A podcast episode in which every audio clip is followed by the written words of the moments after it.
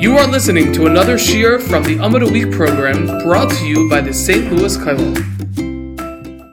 Hello, everybody. Um, thank you for this opportunity, as always, Rabbi Berkowitz, to share Divrei Torah and uh, hopefully something worthwhile in these few minutes. This is going to be my first Shiur on Maseches Sukkah, and I am looking forward. I hope you enjoy.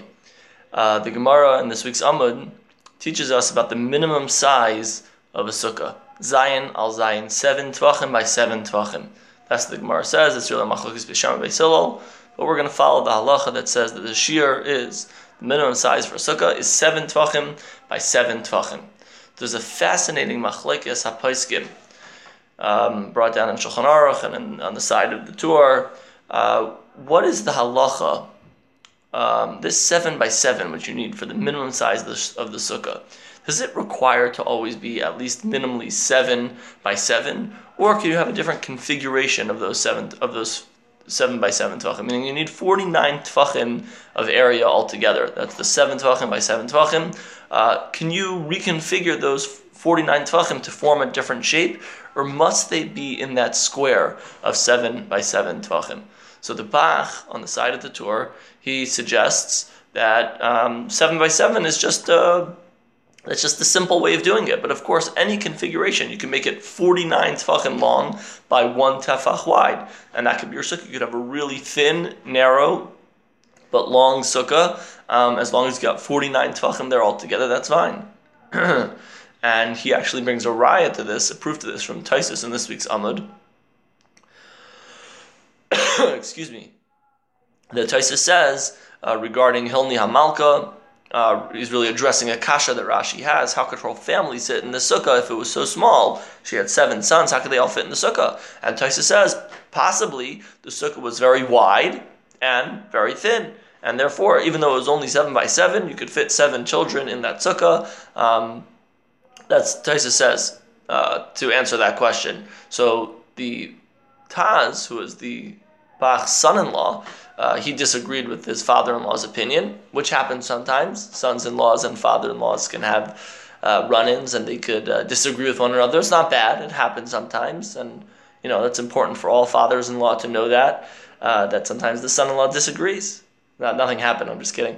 But um, the son-in-law of the Bach, the Taz, he he says that uh, he actually changes the girsa, he changes the words in the Tosfos because in the Tosfos because he doesn't agree that that's a possibility, and he says that actually every sukkah needs to have a minimal of that seven by seven base. Whatever you do past that square of seven by seven is fine. You could you could build your sukkah however you want past there, but you need to have a base of seven, a square of seven by seven in your sukkah. And he says that's what the Gemara means when it says the minimum size of a sukkah is seven by seven. He doesn't. He's not impressed by the words of Tosfos, like the Bach tries to bring a raya to his shita. He says Tosfos doesn't mean he changes the girsa. Tosfos means, of course, that you have that base of seven by seven, but it was much longer of a sukkah.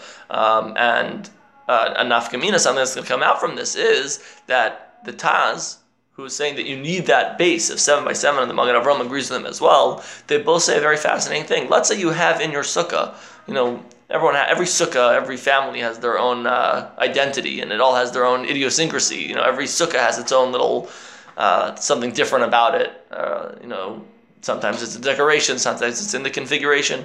So let's say in your sukkah you have like a little wall jutting out that kind of like cuts off some of the access to the sukkah.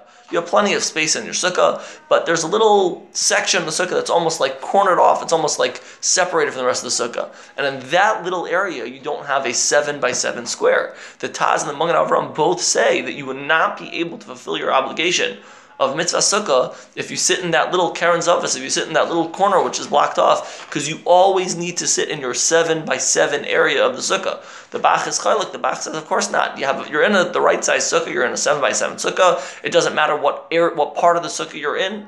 As long as you're in your seven by seven sukkah, that's fine. So that's a, uh, a nafkamina that comes out from this machlekes. A similar thing the Gemara is going to talk about soon in one of the coming daf, dafim about a circular sukkah. If you have a sukkah that is configured as such, it's a circle. Uh, so the Gemara talks about how exactly to to figure out if you have enough um, space there for a zayin al zayin, your minimum size of seven tefachim by seven tefachim. But the Gemara goes through all these mathematical calculations to figure it out. But this this machlokes Bach and Taz is going to actually be a role player in that Gemara as well, because the Bach, who says that you don't need to have that square of Zayin al Zayin always, he says that in your circular sukkah, you could sit in any part of that sukkah. Even though the square of Zayin al Zayin might not include this little part of the circle, you could still sit here. Once you have seven by seven tefachim square that could fit inside the circle, you, it's free. You know, you could it's a free for all. You could sit at any place in that sukkah. You're in a kosher sukkah. But the Taz and the Magen Avram they both say that you have to be careful when you're in your circular sukkah to sit within that box of Zayin al Zayin in that sukkah because that is your shiur sukkah. That's your hechsher sukkah. That is the only place of your sukkah that you could be yaitze your mitzvah, which is a fascinating machlekes, which is really not clear in the Gemara, and you might have never known it. But Baruch Hashem, we're all watching these videos and uh, getting new insight to the Gemaras and the sugis that uh, that are connected to the Gemara. So we have this machlekes Taz and his father-in-law the Bach. Do you need that exact configuration of seven by seven, or can it be manipulated? Can you have a different configuration? And that has nafkaminas about the corner of the sukkah, that little space jutting out, or on the circular sukkah. Do you need to be in the seven by seven area? Thank you for listening and have a wonderful rest of your week.